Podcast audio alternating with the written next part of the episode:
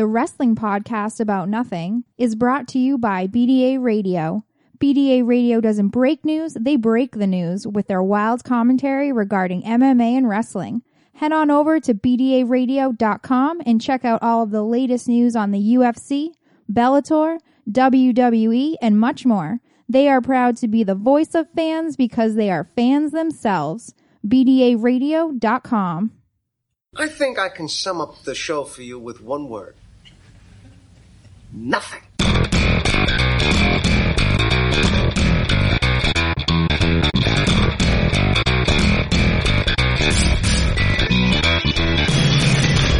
Wrestling fans, there are millions and millions of podcasts out there, but there's nothing like this one. Do you ever just get down on your knees and thank God that you know me and have access to my dementia? This is the Wrestling Podcast about nothing. Nothing? Nothing. All right, here goes nothing. Welcome to the Wrestling Podcast About Nothing, Episode 1, presented by BDARadio.com. There are so many pro wrestling podcasts out there covering every facet of the business. So we went to BDA Radio and said we had a different idea for a podcast. Everyone's doing something, we'll do nothing. They said, What's your wrestling podcast about? We said, Nothing. And thankfully, they said, We think you may have something here. So here we are. My name is Mike Crockett. I'm a longtime independent wrestling referee in the Northeast, currently on an extended hiatus from the ring. And joining me this week and every week here on out is a veteran of the New England Independent Mat Wars, the irresistible force, the immovable object, the one time check magnet, the kingpin, Brian Milonas. Yeah, I think you could have done a little better with that introduction, Mike. Uh, I mean, really, I need no introduction. Uh, there are literally hundreds of fans in the greater New England area who know exactly who I am and what I'm all about. So, uh, you know, but work on that for uh, episode two, please. Uh, Maybe even two or three hundred. Well, you did say hundreds. I I have over over 800 followers on Twitter. Over. What's your Twitter account? It's at Brian Milonas. Oh, I'm at Croc Socks. I, I'm like I think I'm at 316 actually. Oh hell yeah! I'm at 316 right now. Wow, you should keep it there. You should you should keep it there. I, I yeah. Anyone who anyone who follows me from here on out, I will be uh, immediately unfollow blocking them. Is that how it happens? I haven't blocked anybody. Have you blocked anybody? I've not blocked anybody. No, no. No, but uh, yeah, okay, 316. We'll stick it there. We'll see how long we can stick there. Um, all right, so this is a wrestling podcast about nothing, folks. And today's show, this is kind of like this is like a pilot. It's like uh, Jerry and George going to NBC. I mean, we thought maybe we'd have the um, we'd have a show, no a show for a uh, a butler. About, well, you get in a car accident, and uh, Right. so this is the pilot, and uh, on the pilot, our pilot episode today, episode one, we're going to let you know a little bit more about us if you're not familiar. Um, I'm sure the hundreds that are listening right now as Kingpin Brian Milonas fans, they are very well versed in in uh, their. what, what do we call uh, Kingpin Brian Milonas fans, Mike Crockett? What do Oh, we call them? They are the pinheads. They are the pinheads. And there is a, a fine T-shirt that is uh, available in size extra small and uh, children's regular. It turns out, I get it's crazy thing. Uh, you know, the the pinheads are, are large people, so uh, sold out of XL through 4X rather quickly. Whoa, whoa, whoa, whoa. Lots of smalls left though, so I don't know what that says about uh, the pinheads, but hey, we like to eat. But I was uh, awarded with my XL today. Uh, was that that's an XL, right? X, uh, yeah, yeah. You took the last XL. I couldn't sell it. Uh, you know, so hopefully you can squeeze into that. Uh, well, who knows at this point? But uh, okay, so we'll tell you a little bit more about. Well, I mean, people might not know anything about me, which I don't blame them if they don't. So if they care, I'll briefly talk about myself as well, and we'll talk about how I became fans and how I got into this crazy biz they call wrestling show or something, and uh, we'll talk about what we can expect or what you can expect from the wrestling podcast about nothing. But before we get into that, let's talk about our sponsor. People ask me, what do you mean BDARadio.com? What does the BDA stand for? Is it uh, Big Dumb Apes? Uh, while that may be an accurate reflection of the staff of BDA Radio, really BDA Radio means the most unique commentary on mixed martial arts and pro wrestling on the internet. They don't break news, They break the news with their wild commentary regarding MMA and wrestling. Head over to BDARadio.com and check out all the latest news on UFC, Bellator, WWE, and much more. That's BDARadio.com. And I sounded like a real radio broadcaster, didn't I? Uh, Right out of the gate, Mike, you're, like a, you're like a pro. It's almost like you do nothing with your life but listening to podcasts and uh, Sirius XM radio. It's that may be uh, accurate. Which, if anybody from Sirius XM is listening, you think this is great. Uh, we are under no no contract whatsoever to BDARadio.com. So uh, hey, Wow, you're gonna just up and leave already? Where, where's we getting I got to started? go where the money is. I got to go where the money is, Mike. Understood. Uh, BDA Radio better come to the table really soon with a, uh, a generous offer if they want to keep us. better better than just the uh, you know the uh, the free chips and salsa. You know well, I mean, they got to get the guacamole. That's that's for sure. that's an upcharge. oh, yeah, That comes out of your salary. 205 205 extra for guacamole uh, all right so let's get into uh, how we got here how did we get here to bdaradio.com to the wrestling podcast about nothing brian milonas you are a longtime pro wrestling fan since your youth i've seen photos of you as a young child in your hulkamania t-shirt Yeah, I, I think I've been a wrestling. I don't. I don't know. Everybody like has this. Uh, everybody always tells this story about this like visceral sort of moment where like I saw this and I became a wrestling fan, but I really just don't ever remember not being a wrestling fan. And and uh, typically pro wrestling is something you a lot of people everybody likes when they're a kid and then you grow out of it. Uh, not me though. Not me. I uh, I decided to uh, dedicate my life to it to to abusing my body and uh, and now I think I'm I'm so good at this and I'm gonna give it a try on. Uh, I'm, a, I'm a podcaster. um, but yeah, I, I think I grew up during the, the Hulk Hogan era. Um, I think so many people my age group loved Hulk Hogan, and not, not many people want to admit it now because I think the in vogue thing now is to like love these guys who are quote unquote great workers with great work rates and move sets and all that. I, I'm Hulk Hogan too. I remember uh, WrestleMania six just uh, collapsing on my couch when uh, Hulk Hogan lost to the Ultimate Warrior. I was, Devastated. I was, cried my eyes out. Uh, I was a few more old, few years older. I, I, I mean, maybe a single tear or two, but I didn't full out bawl. No, it was uh, it was a devastating moment, and uh, uh, but yeah, I mean, uh, so I mean, my really fandom goes back to you know the mid '80s when I was five, you know, four, five, six years old. Uh, I remember uh, you know waiting for the video cassettes of of WrestleMania. I remember when I got the WrestleMania two video cassette and the old like vinyl. Uh, I love those know, vinyl cases with all the yeah, that popped open and uh, had the old LJN figure. So that's kind of where um, that all goes back. Um, and then sometime I think around like junior high um, was when I kind of started to discover that there was something other than you know WWE and WCW out there. Um, Junior high. What what year was this around? this is- you're probably talking like like 93, 94, 95. I'm terrible at math, so yeah. So, somewhere around there. Um, and there, there's these local independent shows, and um, so we started kind of going to those with a couple of my buddies um, in Manchester, New Hampshire. Um, remember seeing. Um, guy, shows up there. yeah, it's, it was a place called St. Stan's Hall, which is uh, up. I don't know you know, if people are familiar with the geography of Manchester, New Hampshire. It's where the Verizon Arena is, like up behind, a couple blocks up from there. Um, Well, people listen to this worldwide, so they might they might not know about, worldwide. they might not know about little uh, Manchester, New Hampshire, Manch Vegas, if you will. Exactly, Man, Manch Angeles. but uh, yeah, I remember it's funny because the, the main event, I remember the, the one of the shows I went to, the main event um, uh, was between a guy who would later on become one of my trainers. Uh, Duke Dalton, who at the time was outlaw Jim Cody, versus uh, a guy who was the trainer of many of uh, our colleagues, uh, super bad Steve Bradley, who was one of the first developmental guys with uh, with WWF back then, and um, I think about, I think a guy named Savano Souza uh, ran a lot of shows up in New Hampshire. It's probably probably that guy that kind of ran a lot of those New Hampshire shows.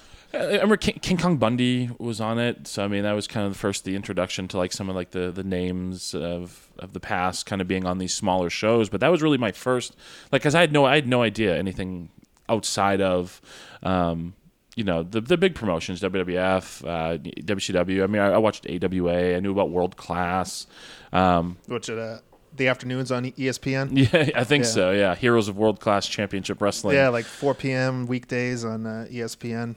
But um, yeah, and I just so this world kind of existed, and then one of my buddies, um, my buddy Clean, um, decided he was he was a year older than me. Um, but once we got into high school, he actually decided to to train uh, at Killer Kowalski's. Um, so that's when I kind of first started to understand the path of actually getting into this. Like, because I mean, I think everybody again, everybody watches, but you don't know how to. You know, nobody. I, I tell you what, I didn't think like, oh, if I want to become a professional wrestler, I got to go to school. Right, right. yeah, uh, well, I think it's a little different these days with the uh, internet and such. That I think people are a little more.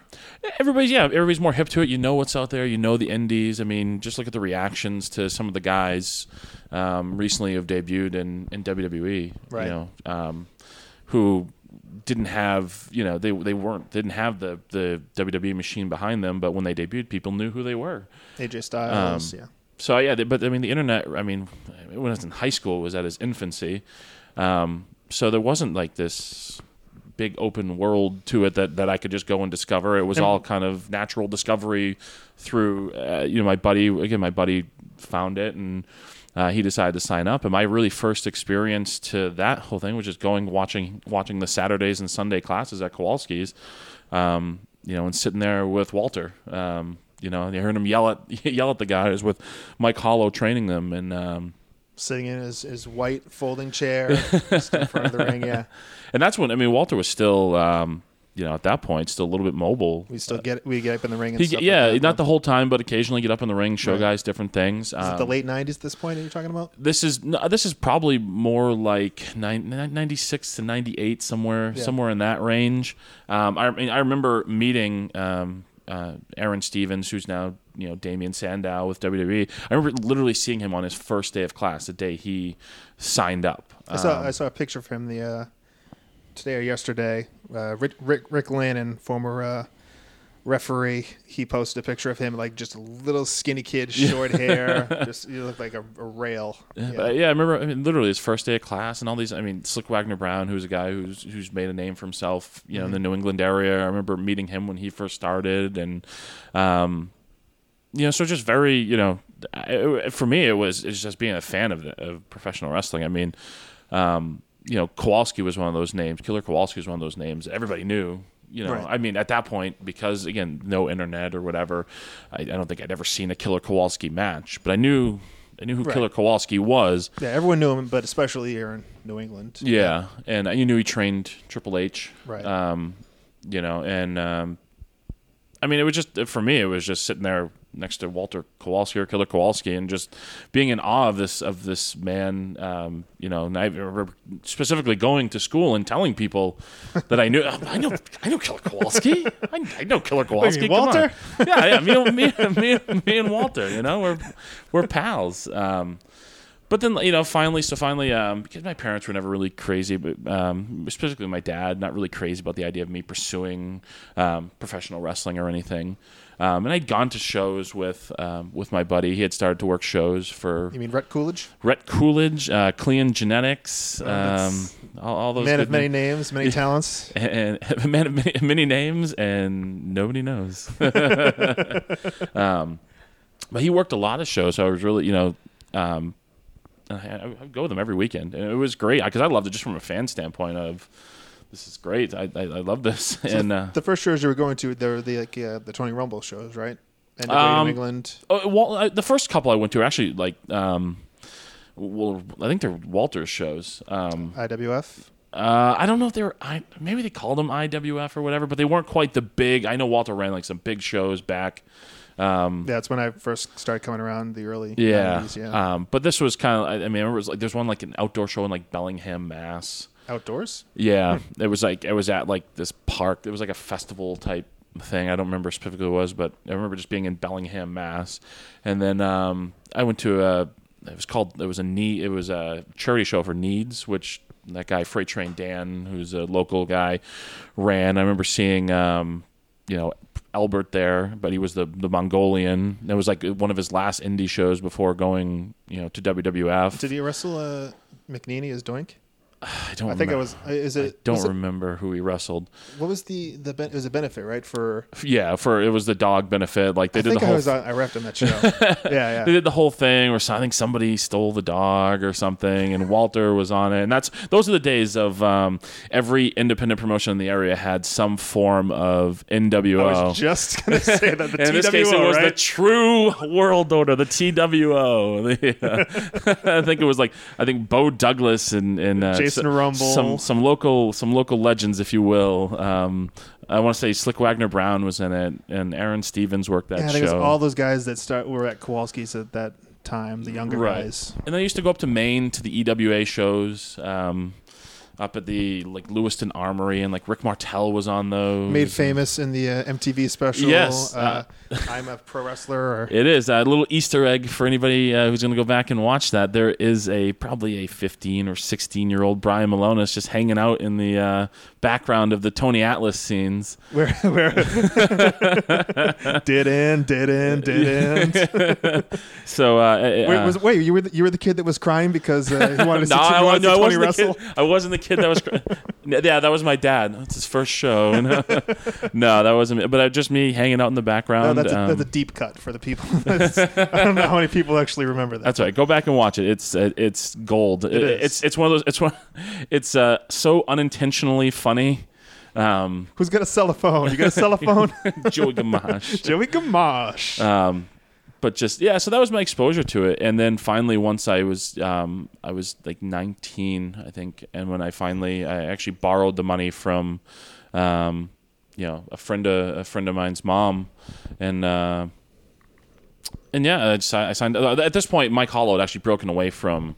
Um, Killer Yeah, he was he was the trainer at he was the main trainer. right at yeah mike hollow was a guy who was a trainer at killer kowalski's and then uh, he had moved over with um, with dukes dalton um, and jerry bowser uh, was Boston there. Brawler. yeah boston brawler jerry bowser who i was like deathly afraid of because he was a The he was a freaking sergeant, maniac right? Yeah. he's a maniac um, the drill sergeant might be a little Take it uh, easy on him. Yeah. yeah, he was a, a maniac. Um, but my buddy had had the loyalty to Mike. Um, So they started the Chaotic Training Center Yeah. in North Andover, Mass. and I actually sat in. I sat in. Um, I there was like it was like September sometime, right around. Um, Jesus, right around September 11th, like 9/11.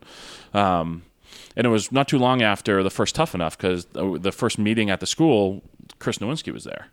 Um, they had just, I, I want to say it was like the week after or something. Right like- after they finished filming that. right. Well, the, the week after like the finale. Oh, Uh, that, that aired. Okay. Yeah, and um, so uh, of course I was like, "Oh my god, like, it was Chris Nowinski or Chris Harvard," and uh, so it took me a couple months to actually get the money. And I started November of 2001. Um, you know, and it was uh, it was a long road. Um, I think everybody gets in. You're just like, well, I'm just going to be a professional wrestler. I went to school. Now I'll just go and I'll be on shows and I'll be great and I'll be awesome. And and it was a long, hard road of training and making mistakes. And uh, But you yeah. had your first match and everything went swimmingly, right? Uh, oh, yes, I had a five star match the first time out, uh, or or uh, before the bell even rang, I uh, tore my meniscus jumping down from the second rope. Um, That's you don't celebrate before the match, Brian. That's that's why these things happen. yeah, I um, you know, and uh, yep, jumped down off the second rope, tore my meniscus. Immediately told uh, uh, Todd Fat Pants Sinclair, Ring of Honor senior official Todd Sinclair, that I just hurt my knee. He was telling me to walk it off, and I was trying to walk it off, and uh, my opponent was. Uh, Billy Kryptonite, who um, some fans probably won't remember as Chad Dick Of the dicks. of the yes. Dicks from uh, short-lived WWE. Their cup of coffee were on with S- SmackDown briefly in like the mid 2000s. some, something, something, like along those lines. They Yeah, were maybe. very, very briefly um, notorious for getting fired for getting a fist fight with his tag team partner backstage. So Um, they say yes. It's uh, unsubstantiated, but yes. if you know Chad, I, I don't think it's uh, too hard to. Uh, here, here's something special for the fans. Uh oh. You want to check out something funny? You want to see Chad Dick nowadays? look up the Amish It Factor. I want to say there's a AmishItFactor.com, uh, although it could also be Am, am I shit factor? my shit factor. But it's Amish it factor as far as far as I know. there's some there's some pretty money uh, videos of him on YouTube as well. Um, So AmishItFactor.com. Amish, so enjoy that. That's a special treat for anybody who remember as Chad Dick. Then- and that's that was Brian's first defeat in, in the uh, professional wrestling. His first match, first defeat. Defeated by myself, by Billy Kryptonite, by the by the By business. defeated by all on on the evening, and uh, every- one of the promoters of Chaotic at that point, there was like four or five owners, said that he'll never wrestle for us again. Chad Dick will never wrestle for the. No, yeah, oh, okay. Brian Brian Buffet. Uh, Oh boy, How, how'd you get that name? Yeah, you know, the, the one of the owners thought it was funny because I was a big fat guy too, uh, and uh, so I was going to have this brother, this kid, this kid who went to the school with us, the Mighty Mini, who weighed like ninety five pounds. Like he was tiny, but he, I was going to be the, he was going to be the brother that ate everything, and I was going to, you know, he was going to deny me food, but I'm the big fat one, and wife beater and stains all over my shirt, and because the Get it? because especially at that point the culture in chaotic was just make fun of people shit on them and give them stupid names and stuff that would stick on shows i was brian fun. buffet for um, you know a few years which sucked um, but you know whatever You overcame. yeah You overcame it, and you and you had some uh, some major highlights in your uh, illustrious career thus far. Yeah, I mean, I got to do a lot of a lot of cool things through the school. Um, you know, through through the, the promotion and the school. Um, I mean, some of the things just. I mean, the- Chaotic was always very good at bringing in um, guests. You know, Tom Pritchard or you know Nova or Tommy Dreamer or um, getting hooked up with Jim Kettner um, down in ECWA.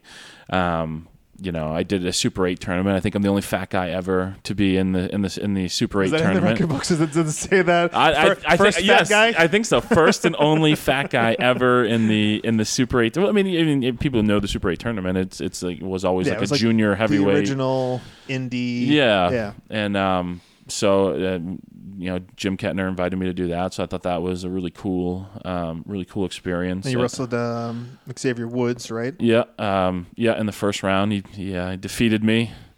Not Um, soundly, but you put, you put quite the fight. I did, I did. He, yeah, that was, uh, I mean, just a really fun experience. Um, I mean, then just because of um, you know, uh, John Cena Senior, uh, Johnny Fabulous was hooked up with Chaotic, and um, there was a benefit show we did with John Cena, uh, and I just happened to be the Chaotic champ at the time, and um, there's a funny story that goes along with that.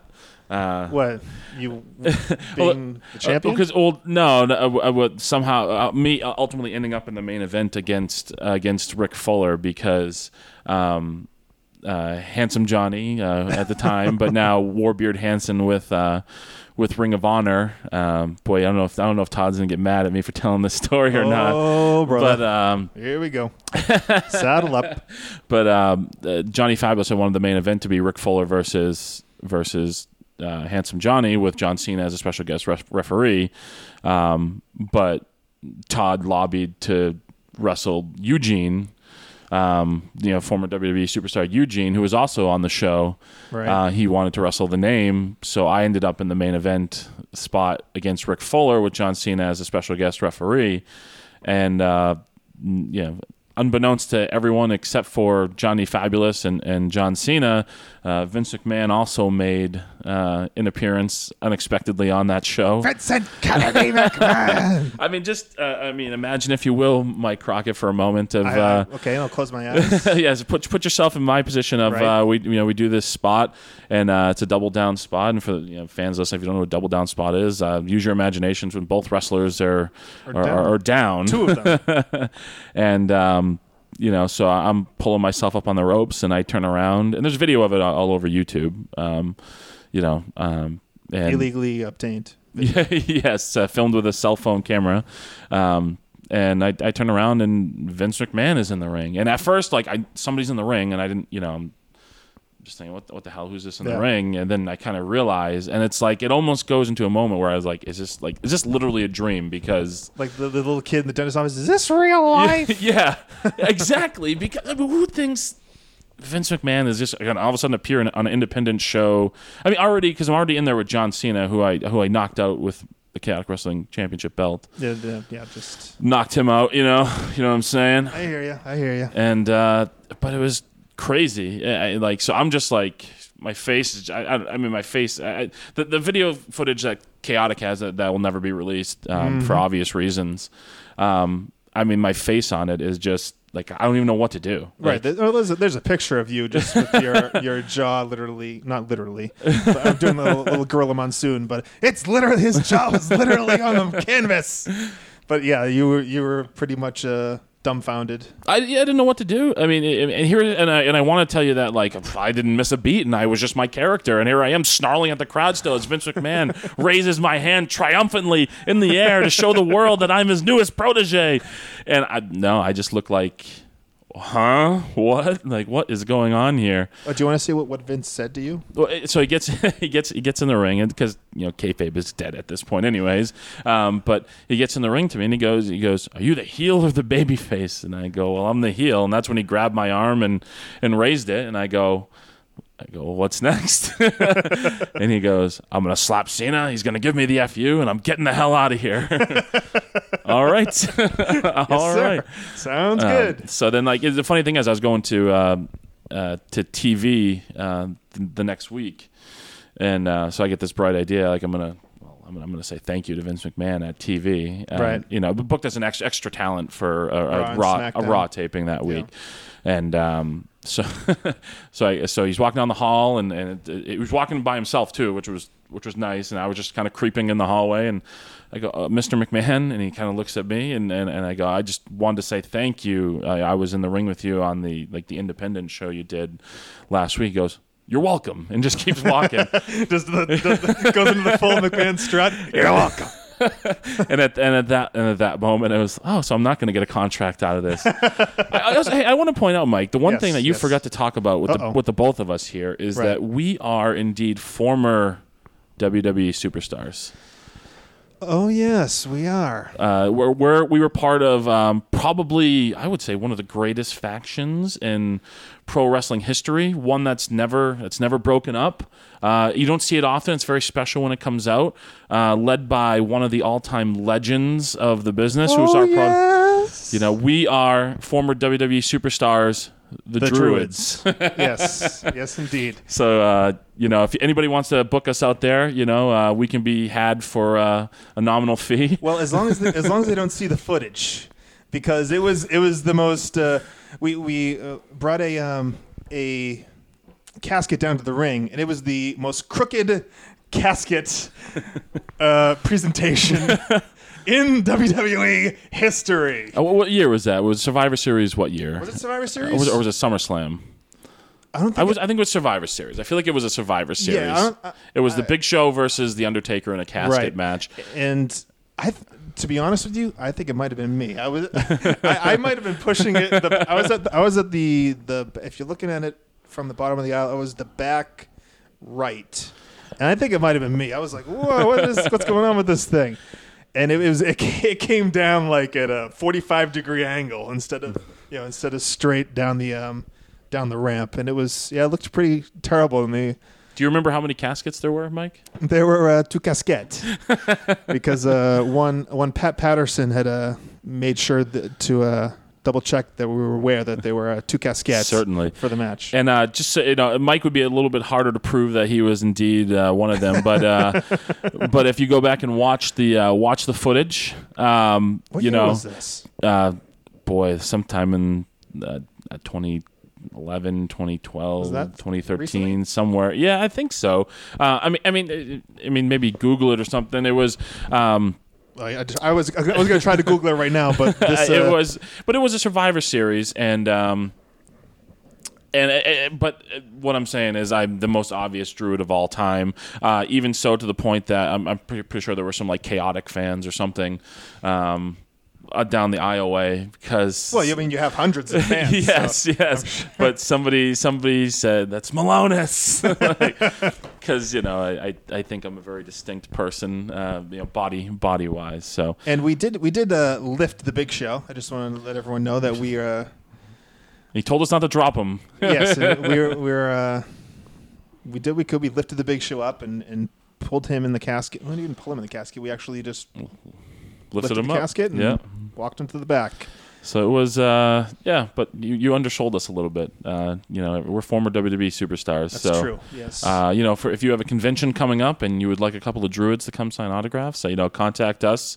Uh, you know, at Brian Milonas at CrocSox on Twitter, and we'll be happy to come to your convention and drive up the attendance. Hashtag uh, book the book the druids. Book the Druids. There you How go. about that? Um, But I digress. yeah. So you uh, the McMahon thing was pretty uh pretty big. What about um recently you you lost a uh, a match. I don't know if you wanted to discuss this or not, but uh you lost a match and you were no longer with Chaotic Wrestling. That's uh, yeah. So I mean, I've been with Chaotic Wrestling for 14 years. And that's yeah. The, you started at their school. Yeah. The, the- and now it's the New England Pro Wrestling Academy, and it's run by uh, Brian Fury. But um, before that, it was the CTC, the Chaotic Training Center, and it was actually run by the promotion Chaotic Wrestling. Right. Um, so I- yeah, I started with them kind of. So it was really chaotic from the day I decided to step foot in professional wrestling. Um, and at Cold Fury uh, 15 recently, I believe the date was April 8th. Or I think it was April 8th. Um, so I did. I put my career up on the line against uh, Ring of Honor superstar uh, Donovan Dijak. Um, you know, and I lost that night, and, uh, and my career in chaotic wrestling uh, is over. Um, so the, the funny thing is that first at first like because I was very you know we were very specific I tried to make sure they were very specific you know in the advertising of it that it was chaotic career because I don't want all of a sudden right, all right. these people who I'm booked for to think oh he's not wrestling but still everybody my phone was blowing up with You're done. You're yeah, like people, what's going on? You're all done. But no, I'm I'm just done with um, chaotic wrestling, um, and I'm not gonna, you know, I'm not gonna air all the dirty laundry. Um, oh, brother. um, you know, just because I, I don't, I, I don't want to. I, I, I'm grateful for my time there. I'm grateful for the opportunities I was afforded because of chaotic wrestling and the friendships I've made uh, through chaotic wrestling. Um, but I mean, it's not a great situation. Uh, I won't lie; it's not a great situation. I'm not happy. Um, I didn't. It wasn't a situation like I said. Oh, you know what? This would be a nice bow on on my career and uh, with chaotic, and I'll just move on to other things. Uh, I actually envisioned. I I always envisioned getting the chaotic send off with my picture next to a WWE logo on the screen, and everybody coming out and hugging me. And that's how I always envisioned my chaotic career ending, not ending. You know. Um, you know, in, in a match and ending really on a, on a kind of a sour note, um, with a bad taste in my mouth, um, you know, and just being pissed off. Um, I- and that, and that's that's I mean, that's, and it sucks. It sucks. The situation sucks. Um, but the situation with independent wrestling in general is if if you're not enjoying something and you're not happy somewhere then the good news is that you can pick up and you can leave and you can go ply your trade elsewhere. I was under no con, you know, there's no contracts in independent wrestling, and you know I'm able to still work for other companies and and do my thing and just not. I mean, it's definitely weird. Like they had a show. Um, you know, they've had one show since it was like the week after, and I, I watched the results come in on Twitter, and somebody put up a live feed of one of the matches, and I watched, and I was texting my friends and stuff, and um, you know, but it sucks. The situation just sucks in general. Um, you know, and uh, certainly not not not one that was anticipated, but 14 years is a long time to be anywhere and work with anybody. Um, and sometimes, you know, it's um, when when the good starts to outweigh a bad, or when the bad starts to outweigh the good in a marriage, it's time to end it. Wow. Yeah. It's a divorce. It was a divorce. Yeah, and um, I mean, I mean, never say never. Um, you know, um, and it's completely possible that I'll end up in a chaotic ring again someday. Wait, well, no, no, no, no, no. You lost a chaotic career match. Chaotic career Never in the history of chaotic wrestling has someone lost a chaotic career match and then returned. Hey, I, I remember a chaotic career match where where the guy who lost came back and the guy who won never came back. So, um, uh, but I mean, as of in all honesty, though, Mike, I mean, as of right now, like I don't have any interest in my mind that that door is only opened ever so slightly. Um, and, and at this point, I mean, I mean, I mean, you know, the owner Jamie, um, Jamie Jimikowski, said all these nice things about me on Twitter, and and um, you know, and I appreciate or on Facebook, and I appreciated that, and um, I certainly hope that. Um, uh, and I think they do. Uh, you know, it, we may have ended on a sour note, but I think I made a positive impact on that company over the years, whether it be, um, you know, ring crew to being on the shows to um, taking on smaller roles backstage to running the company for a stretch. Really, the you know, um, and um, so I think I think I made a positive impact on that company, uh, and I'd like to hope that they you know they took away as much uh, as I did from it. Um, but I mean, certainly, in spite of the opportunities they provided me that I'm grateful for, I hope they're grateful for me and my time and understand that this is a two way street and uh, relationships are mutually beneficial. And and uh, you did a lot for me, but I did a lot for you as well. Um, and if that company doesn't view it that way, then that's I guess it's you know that's their prerogative. I'm Um, sure they do. I'm sure they do. And uh, but you're here to say that you have not retired. I have not You're retired. actively taking bookings. Yes, I, the very next night I wrestled for, for big time wrestling, and I regular I, uh, wrestle regularly for uh, Atlantic Pro Wrestling, um, which is kind of uh, they've been around for five years, but a smaller smaller group in the area, but just a good group of guys who uh, you know just like to wrestle, no bullshit, just have fun, put on a show um, that the you know that the fans like. Um, Liberty States Wrestling, another another you know smaller group. Um, out there, and uh, uh, you know, coming up, I'm actually gonna be wrestling for Top Rope Wrestling, who, I mean, they've been around forever. They Right. used to be Yankee Pro, and I've never wrestled there before. Oh, Um, really? No, never have wrestled for uh, Top Rope Wrestling. It's probably the one place I've never wrestled in in New England. So you know, doing that and and talking to other places, and um, so yeah, don't give up on me yet. I. You know, I think I still have a lot left to offer offer the wrestling business, and I, I will say uh, my kind of group of guys coming up was uh, Warbeard Hanson. I'm gonna drop some names now. Here we go. Okay. Yeah, ready? So my, my kind of my kind of group of guys were Warbeard Hanson, Tommaso Ciampa, yes. uh, Max Bauer, who was who was uh, Axel Keegan, and then Mickey Keegan, Yes. in uh, NXT for a brief period before he got hurt, um, and and Kofi Kingston. Uh, that was my crew. Those were my friends, and to um, you know, there's a picture of us from from Kofi's wedding, and I look at that and and I love those guys, and and and uh, but there's a piece of me that sticks in my craw. Not it's nothing they did. It sticks in my craw a little bit that I'm the only guy that that hasn't made a name for myself um, na- on a national level yet.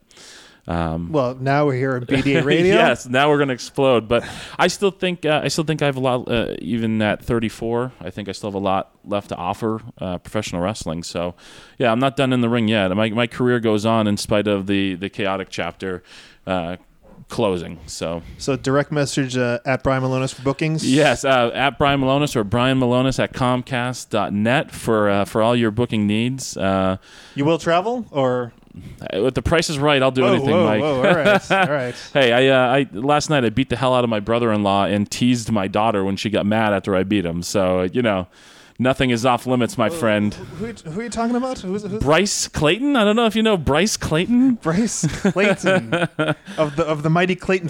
Related to Clara Clayton Uh, from uh, Back to Future Three? Yes, it was, as a descend- direct descendant. Uh, that was his great great great grandmother. um, you know, um, the kid who points to his wee wee was was his great great grandfather. Wait, was that a Jules or Vern? Um, but yeah, uh, yeah. Um, so that's that's the type of guy I am. I tease my daughter.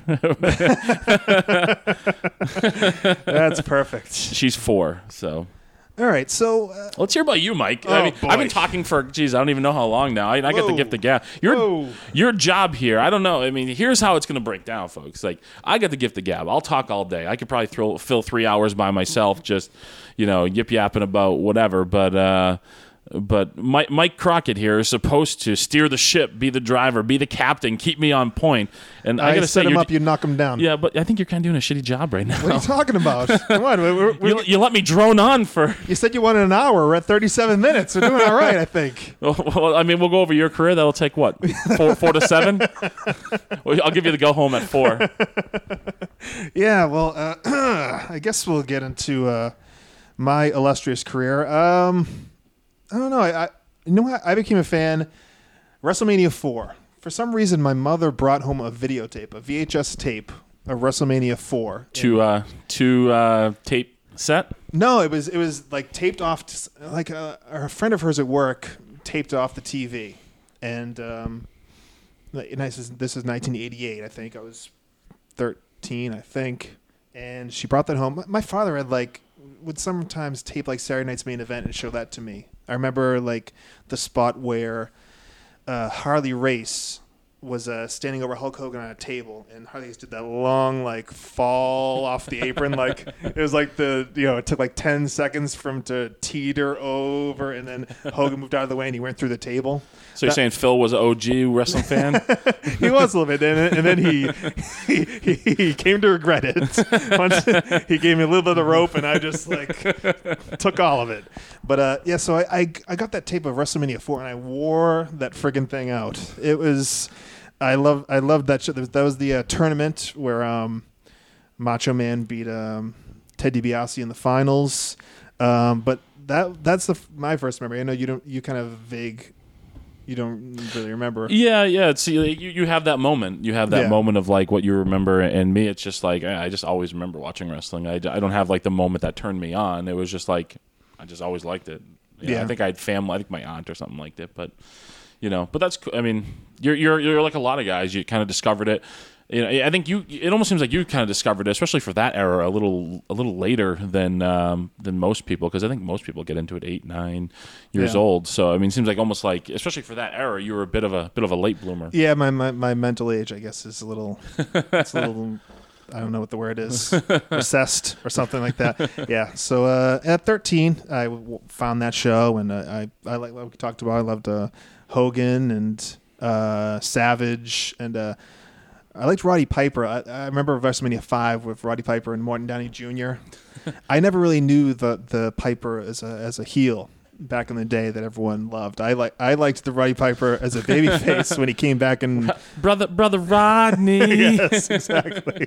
With Brother Love, yeah. Uh, but yeah, I loved Piper and uh, the Heart Foundation, stuff like that. But um, this is a weird story I've never really talked about you, that you probably don't know. Oh. I uh, how I kind of came to be around wrestling was. Do you ever um, like in the in the Pro Wrestling Illustrated uh, see the IWA, the Imaginary Wrestling Association? I vaguely remember these in the old like the old like PW uh, Pro Wrestling Insider, like those magazines. Yeah, like, P- PW Pro Wrestling Illustrated. Yeah, but um, so I started playing that game, and, and it's it's like I don't know, it's like Dungeons and Dragons for for wrestling geeks, and so I, I would I would play that game, and uh, I, one of my wrestlers uh, earned a certain ch- achievement, and and my name was in is in one of like their bulletins, and. uh I got a call from uh, out of the blue from someone who said, "Hey, do you own this this this uh, wrestler in the IWA?" And I'm like, "Yeah." And it, it turns out is uh, John Rodeo, who's uh, Oh, an inde- goodness. who became an independent wrestling uh, manager. He he just called me out of the blue. I was like a super shy kid. Well, how did he get you? Like, what did he just look you up like in the Yeah. in the yellow pages type thing? Basically, yeah. That's amazing. Yeah, I mean, before the age of the internet, he, Yeah, he, yeah. he found he found a way. I mean, Yeah, how many of our listeners don't even know what the yellow pages are?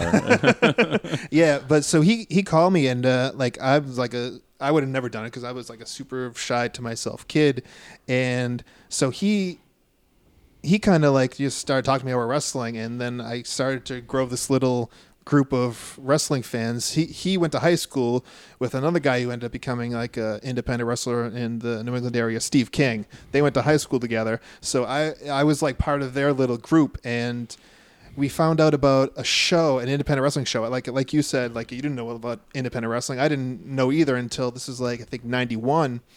We, uh, there was a wrestling show in Gardner, Massachusetts. At an Was at it was it a rink. Kowalski show? It or- was, yeah. And the main event was Superfly Jimmy Snuka versus Perry Saturn.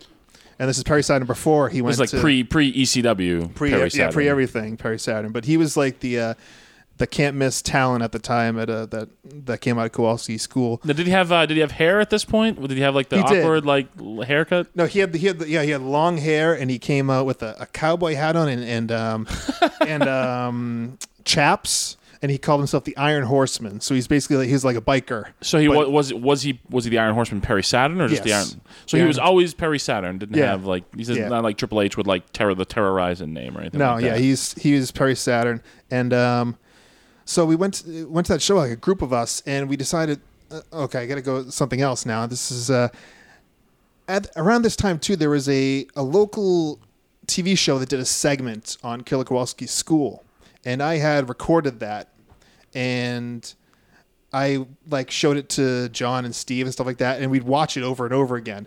And you know, it was it was like an inside look at. at Was this the one like Rich Lannon recently Yes. just put on the internet on YouTube? Yeah, yeah. recently shared. Okay, and, and it was um and the the one guy that stuck out, out to us was uh Tony Roy. They they they interviewed him and he um just the way he was, he was like, "Oh, hey," and and like he, he go, "Oh, I mean, um, you know." Uh, Walter was like, "Oh, geesh," and he said, "He said geesh," and so we would always like we'd always talk about you know, "Oh, geesh," and stuff like that. So we kind of became like the, we kind of built this Tony Roy up in our head. So when we went to this first indie show, we found out, oh, Tony Roy's going to be there too. We got these shirts made that said "Roy's Boys," which can I've be- seen these can- pictures. which can be interpreted a number of different ways. But we were very, we we're very, you know, we were very innocent. Uh, Not that there's anything wrong high with school that. kids at the time. Yes, yes, exactly. Not, not there's anything wrong with that. But we were, uh, we were high school kids. I was uh, 16 or 17, and we went to this show, and we we wore these shirts. I think it turned out the group expanded from me, Steve, and John to some friends of theirs. It was probably like seven or eight of us that like kind of caravan down to Gardner. This is like Western Mass to the show, and um, I don't know. We we we like kind of placed ourselves strategically in the crowd. We kind of like knew, you know, we we kind of thought we were like, we kind of knew that we wanted to. We didn't want to take away from the show. Like some sometimes these days, you see like fans that want to like make it about themselves. like the Raw after uh, Yeah, yeah, Raw yeah. after WrestleMania crowd. so our idea was we would like plan ourselves all around the the little venue and we'd you know cheer for the good guys and boo the bad guys and kind of help try to help the uh you know help the show out as best as best we could Why don't, why don't you cheer for the better workers though? no no no no no what's a worker? We, we, we were uh, we were very uh naive at the time. And um so we did this and we kind of got noticed by some of the guys on the show and we met tony after the show and he was very nice to us and very gracious and actually um i don't know would like kind of kind of like uh took us in almost as like his buddies and like shared information with us that you know, probably more than would, than was shared with fans back in the days it's like kind of pre everyone hopping on the internet and knowing everything about Tony Roy's Tony Roy's like a great guy. I mean, I, very- I, I've had some, yeah, I had some interactions with Tony over the years. Wrestled him, I think, a couple of times. Uh, Tony's a great guy. Ironically, uh, yesterday I was just fishing around on the network. I watched Rocky Maivia versus uh, versus Tony Roy. Uh, and was it that from like a low memorial it- or was- something like that No, it was a Raw taping with with like the big set. Uh, Rocky Maivia was the Intercontinental Champ, and during the match, out came uh, the Iron Sheik and Bob Backlund with uh, Kwang. Or was it Kwang? No, it was uh, the Sultan. Uh, ah yes it was leading up to WrestleMania 13, but just funny. I, I, I saw that match yesterday with Tony Roy. Yeah, to, that's and that's another thing that made Tony like kind of like uh like a legend in our eyes is that you you always saw him uh, at the TV tapings. Notori- notorious jobber uh, uh, to the stars. Right, right, right. Yeah, he was. Yeah, he was. You always saw him, and that kind of just built him up in our heads. And when we saw him, he was such a nice guy, and kind of took us in and kind of taught us a couple things about wrestling and stuff like that. It was it was great, and eventually, um, Walter noticed us. We, we we got to a number of shows as the Roy's Boys, and how, how often were these now back, back at that point in time? his probably probably did like a good three to mm, like maybe like three shows a month, maybe. All right, so I mean, And- so I mean, even more than like some of the local promotions now than it was yeah, more and, often. and and these weren't at like local armories with like 100 200 people. These were all sold shows. I don't know if people are, are understand what that means exactly, but shows that are promoted by organizations and they they give they would give Walter an allotment of cash and say, "Here, put together a show." It, it was it wasn't like he he had to book the venue and then hopefully make money to pay everybody. He wa- he was given a flat fee and book book book names, book talent, and we'll fill the venue. The, the you know the building fill the venue. So it was it was These all, are the days of when they would use like telemarketers to, right, to right, sell the exactly, tickets and whatnot. Yeah, yeah. Thank you for telemarketers. um, and it would be, and they were these were all like high school gyms and stuff like that, and they would they would bang them out filled with people, and a lot of the times he would use like current WWE names. So like he'd use like one one loop he had Adam Bomb versus King Kong Bundy were both guys that were on WWF TV at that time. They would just like, give Walter these guys who weren't who were like mid card. They weren't like the top. I, I recently heard. I don't know if you heard it. Uh, uh, Mick Foley talking about it. I forget where I heard him talking about it. It was on some some other podcast. Um, but talking about how they could just take independent bookings. Uh, during, like his time with WWE when when he was like on top, he talked about how he was about to main he was main eventing a pay per view with Austin on like a Sunday, and he had an independent booking he took on like the Saturday before. So it's kind of a crazy time. That's uh, yeah. That's you know, kind of a crazy time where these guys could pop up on on um, you know an independent show. yeah, that sounds weird. That late. That, that was like what late nineties, ninety six. Yeah, that was yeah, that was like late nineties. um, but yeah, again, rec- very recently uh, heard that your your cat here is not going to attack me, Michael. Is it? No, no, she's uh, she's very polite, but she, you might hear some uh, meowing in the background. She's uh, she She's likes- very interested in your yes, stories. Yes. Any, anyway, uh, so the Roy's boys. Walter noticed the Roy- Walter Killer Kowalski noticed the uh, Roy's boys and actually said, "Hey, we want we want to have you on an upcoming show. We want uh, the heel who is who uh, Tony Roy is feuding with, which is Perry Perry Saturn. We want to uh, have Perry bump some of you guys. So why don't you guys come to the school and we'll teach you how to bump and stuff like that. And then on this upcoming show that we have, you know, we'll have a nice little spot and you know the the, the people go crazy. So that's kind of I was 17 I think and John and Steve were 18. So like Walter had a pretty strict, strict policy. You had to be 18 at the time. I don't know. I think that kind of uh, wavered. They're relaxed later. Yeah, that, yeah, yeah. But as and plus, I, did, I mean, I didn't have the money to actually sign up. But once Steve and John got in the ring, they were like, once they, once they taught him how to bump and stuff like that, they you know they wanted more, they wanted more. So they ended up both signing up at the school. John as a manager, John Rodeo, and Steve King as a wrestler. And then so the Roy's Boys thing kind of got us in noticed, got us in the door, and so I when it came to me, I was just basically like the fly on the wall where Steve like and that's kind of the position I tend to like to be in almost like kind of like the, the you know the guy on, on the corner just kind of watching what's going on because you know I, like I said I was always shy and reserved and kind of nervous. So that's kind of what I did. I, I would drive go to all the shows with them. I'd bring my big bulky camcorder with the uh, you know the you know you load in the full size VHS tape and I would I would tape all their matches, and you know they'd tell me what happened backstage, and they'd share all like the secrets of pro wrestling with me, and so I kind of knew what was going on and all this stuff. So I was I would be around when when Triple H came through I was just saying, where, terrorizing. where was I was just going to ask you where where is where is Triple H you know slash terrorizing at this point? Because I know because I know John Rodeo managed him at one point. So if Right. he's just breaking in, is Triple H like is he is he training? Like when you guys are going to the school there to learn you know, the guys learn how to bump and whatnot.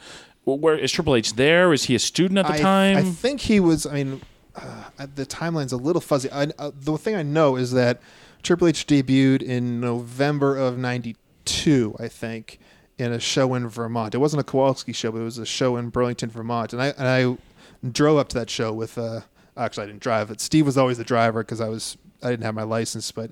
Steve and John and I was kind of he had like a little Geo Metro I think it was and I was like it was a two seater with a little thing in the back and I was crunched into the into the back so you were at the day, you were at the professional wrestling debut of, Yeah, yeah, of that, uh, Triple H. That's that- that's pretty cool. that um that DVD that he that he put out that has that the his first match on it. That's that's the uh, match I was at, and I believe I was sitting right in in a row. I'm not sure who exactly taped it that he has the tape of. I think a, a pal of his, but I think we were like we were on the first row balcony, and I think I was in that sitting right near where that was recorded. But anyway, I don't know what that. Well, I mean, that's a pretty. That's a pretty. I mean, uh, just. I mean, again, it doesn't. I guess it's not part of your story, but that's pretty. That's something pretty significant and pretty cool to be. You know, be there for. I mean, Triple H obviously one of the legendary names of the professional wrestling industry. A guy who's probably going to run WWE someday, and you were there for uh, his professional wrestling debut. So and again, uh, he he probably has. I mean, I, I know he has no idea of who I am, and he might like if I walked by, he might have give me a second glance, but he probably you know long. He doesn't know what the hell I am. Let's- just leave it that way. anyway, um, so I would I wa- I was on the outskirts for a long time, and then um, I went to college and kind of would come in and out. But after college, I uh, I would still go to Kowalski School. You, know, you went to Kowalski's a number of times. I would still go to Kowalski school sometimes, and I would end up getting in the ring and refereeing and stuff like that. Um, so I bought a referee shirt just to have, just in case. And I there were rumblings that um, John had actually. John Rodeo had actually started with Tony Rumble's Group. I said rumblings. Yeah. 20 started, started with Tony Rumble's Group, which was kind of uh, controversial at that time because anyone who worked for Quality, you couldn't really work anywhere else. But John kind of opened that door where he started working for Rum for Rumble, and he didn't burn the bridge with Kowalski.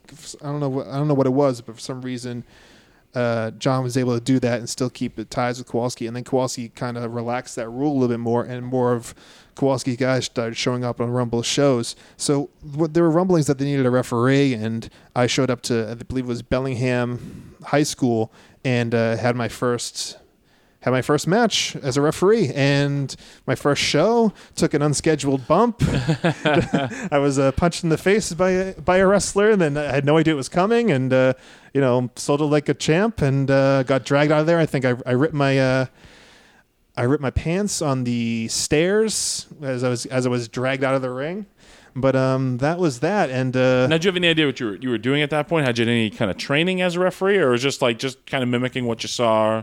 kind of mimicking what I saw in the stuff I would do at Kowalski's. I just kind of yeah. I mean, I'm officially like trained, and I never paid any money to anyone to train. So I, uh, I mean, I, I guess I lucked out that way.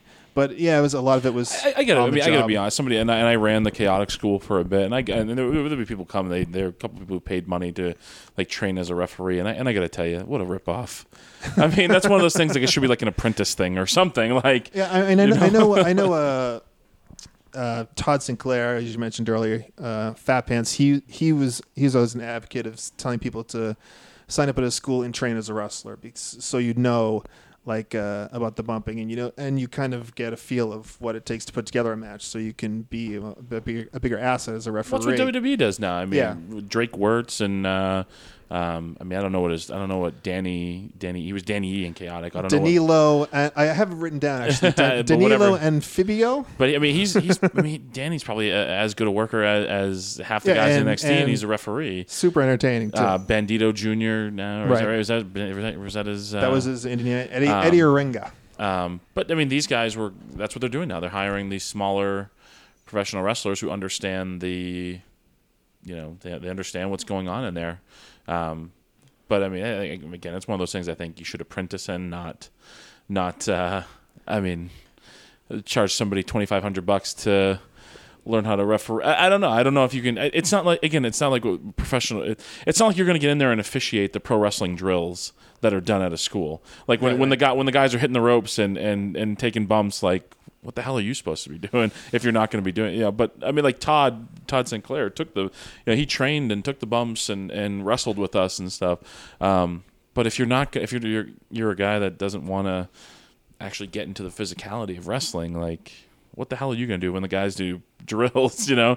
But um I mean, did you never have any desire to No, I, to, uh, to wrestle? I, I think I'm- I think I've talked about this before. Well, not not on the uh, airwaves. This is our pilot episode, but uh, I was like I said, I was I was shy, and I think this is I didn't really consciously think of it this way. I think, but I think it was my way. Like this is the closest I was getting to the ring without being the center of attention.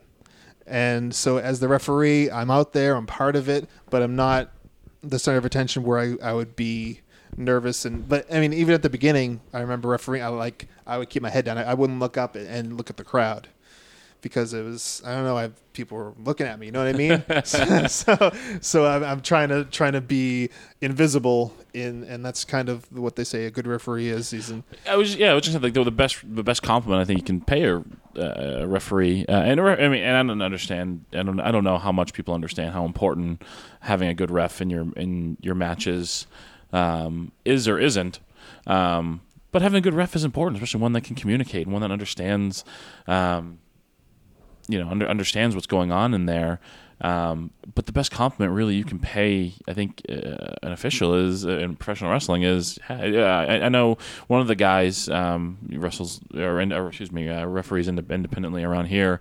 Um, always ask, well, what'd you see? Did you see anything? And I every time, you know, I, I mean, if I do notice something, I tell them. But most of the time, Right. just like, hey man, I didn't notice anything. I said that's a good thing. Like Right. you, you, nothing was bla- you weren't in the way. Like so, I mean, and I mean, having having worked with you, uh, and uh, I'll toot your horn a little bit, Mike. Whoa, whoa. Uh, um, you know, um, you know, and, and no disrespect to um, to Todd or or uh, you know Ref Bennett, who's in NXT now. Sean but I- yes, but I, but I, I mean, to me, you're the best referee I've ever I've ever worked with. Um, and again, that's no disrespect to those guys because those guys are, are, are great officials too. But um, when you put it this way, if you're if you're a wrestler out there and you've you, you, you notice you tend to notice more you, you take for granted when you work with a good referee and you tend to notice more when you work with a bad one because a, a, a good referee uh, can help facilitate what's going on in the ring but a bad referee can sabotage an entire match Yeah, Um, definitely. so Well, thanks for that, buddy. But um, I don't know. Uh, I I did mention that earlier that I'm on a hi- hiatus now. Um, I don't know. I just took on. I ended up taking on a lot of roles with uh, chaotic, and uh, kind of got overwhelmed one point, and I just wanted to step away, and that was over a year ago at this point. semi-retired uh, no, no, no, no, no, don't use that word. Don't use that word. It's a, it's an extended hiatus. So you never know when you might see me again. But for now, I'm uh, I'm hanging back, and uh, we are We're, we're, we're, get, we're getting there, but there's one thing I want to touch upon here. So it, it's kind of funny that we here we are, and, and over the years have, have become very good friends, and um, and now doing this podcast together. Uh, but I want to bring you back, Mike. I don't know if you're. Uh, I think you'll remember this. Um, uh, we used to again. We I referenced him, and uh, when I was talking about uh, working for Jim Kettner down in down in Delaware uh, in those notorious trips of. Uh, I, I mean, I'm sure people out there remember Gary Michael Cappetta uh, staying at, at Gary Michael Cappetta's house. Um, but ravishing Rick Rude. But, uh, uh, yeah, there was this trip. Um, was it was it me, you, and Tommaso? Yes. And I think we were we were in your uh, your SUV. Was maybe? Did you have an No, old? it wasn't. It wasn't mine. It No, wasn't. I, I think it, it, was, wasn't the time we broke down. I don't. Think. Oh, okay, okay. I thought you were. I thought you were going. into No, the, uh, no, no, no. I'm going to the first time we. Uh, All right, that might have been I'm, I'm pretty sure it was in your old red uh, SUV thing you had there. Explorer there. Yeah. And um, so one of the fun things about wrestling road trips is you shoot the shit. You talk? You, talk. You shoot the breeze. You talk about stories. You talk about wrestling. You talk about girls. Talk about whatever, whatever. Uh, guys in their twenties and in some cases maybe thirties Oh, um, talk about. And um, so here we are. I think we're you know somewhere in Mass or Connecticut, you know, driving and The black hole of Connecticut. Yes, and uh, you know the radio's on or whatever, but I start I start talking to you a little bit, and I, I notice you you visibly getting agitated, and I'm just uh, okay. Maybe it's not me, and maybe I keep talking or whatever, and and you're getting more agitated, and all of a sudden this explosion of, you know, we don't have to talk the entire time. We don't have to talk the entire trip, and I, and I was just. Okay, um, I thought that you did on road trips, but um, and I got the feeling maybe you didn't like me, and I don't, and I don't know why. So I just want to call you out for that. Well, I know. I I never did. I, this wasn't a fact of me not liking you. It's a. It was a fact of you know I just didn't want to talk. and the the great irony is that here we are many many years later, and you pull me in here, and and now you're forcing me to talk. So it's uh you you win in the end. Well, uh, so that yeah. just So if you're ever gonna hear, you're gonna hear some awkward silence from uh, Mike at some point in one of these episodes, and then just an explosion of why are you making me talk about about this? I don't want to talk about this. But yeah, I just wanted to kind of call call you out on that uh, right in our first episode of uh, yeah. I didn't think that was very nice. I didn't think that was very nice to you. We're- We're gonna make up for it and then some in this little uh, journey for the uh, wrestling podcast about nothing on the uh, bdaradio.com. Um, so yeah, we also we we worked together. We were around each other along uh, our, our shoot jobs, as, as the uh, the boys like to say. bang. Yeah. so we worked together for a number of years. So we uh, and then we both uh, moved on to our separate uh, corporate careers or whatever I just wrestle, Mike. I don't know what you're Oh, talking about. I just but, wrestle. but anyway, we no longer work together. So, uh, So I guess we miss each other so much that we had to come together and uh, do the wrestling podcast about nothing. Reunited and it feels so good. Perfect.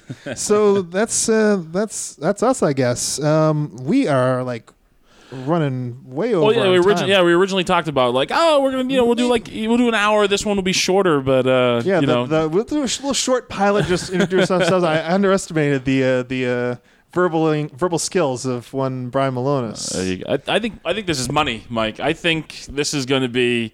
I mean, talking about you know, I I, th- I think pretty soon it's going to be uh, you know these podcasters who uh, who used to do refereeing and wrestling in the in the area. You know, I think that's what's going to happen with this. This is going to take off. This- it definitely is, it, it, or, or it better actually. You know what I mean? Because I don't get a backup plan, so like my Right. kid. Hey, eh, yeah, I need to start making money with this. My kids need to eat. It's all right? just it's just it's just wrestling and podcasting. That's That's it. that's your life. So if you don't book me or you don't listen to my podcast, like my kids aren't eating. Like, Exactly. So think about that. So, uh, so that's what we're asking. We're- We want, we want, uh, we want a little love from the uh, from the fans out there. So we're going to come up with a hashtag. This is our hashtag PDA for BDA.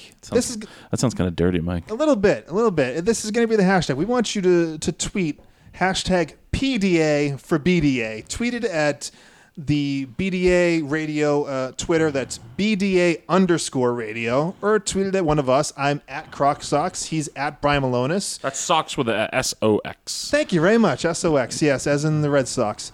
So ha- use the hashtag PDA for BDA, and you know if we see that out there, we'll mention you on an upcoming podcast. You can leave a comment, you can ask us a question, or just uh, you know give us some love uh, in public, if you will. It's uh, you know use the hashtag PDA for BDA. Use tweet it, tweet it at us, and uh, we'll mention you on an upcoming wrestling podcast about nothing. Yes. So let's really quick. As I said, we're way over on time. We're we're so verbose, and this we're not going to have. We're excited, Mike. exactly. I'm excited. so let's Vodka's excited too. Look at her. that, and let's I scared the hell out of her. let's just say vodka is, is the cat's name. It's Oh yes, we didn't clarify that. She almost had a heart attack when I just yelled there. So So hopefully she'll kind of calm down a little bit. Anyway, so let's talk about how the what we're going to do on the podcast here. We'll talk about big stories in the world of wrestling at large, like you know, uh, uh, with the national companies, with WWE, with uh, TNA. I think it's still a national company. Yeah, It's, Ring of uh, Honor, Ring of yeah. Honor. Uh, New Japan. I know you're a big fan of the Japanese art of professional wrestling. yes, yes, Lucha Libre, Lucha Libre as well. You're- yes. I'm a fan of it all, Mike. I'm I'm just. A man of many taste. Are you? Are you? Yes, many I flavors, kinda- many tastes. I was just kind of saying that, but anyway, that's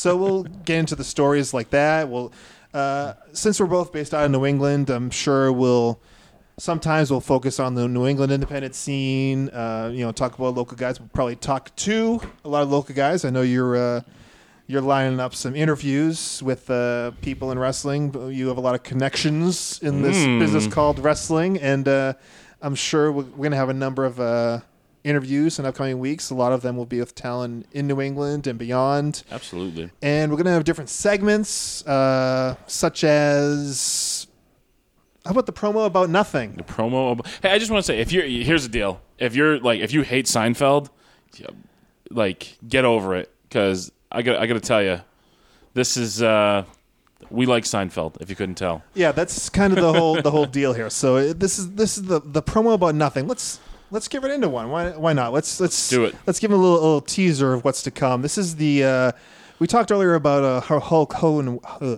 Hulk Hogan. That's Yeah. that's the name, right? Hulk Hogan. Thank you so much. How Hulk Hogan was the uh, kind of the impetus for the both of us kind of becoming huge fans of professional wrestling. Well, he had a famous, uh, I mean, maybe it's not so famous. I don't think you've seen it before, but a promo where he kind of uh, fumbled a little bit. So we'll take a listen to this promo about nothing with it's Hulk Hogan and uh, Vince McMahon on a on a SmackDown. This is right around the time of uh, right after the WrestleMania where uh, Hogan wrestled The Rock.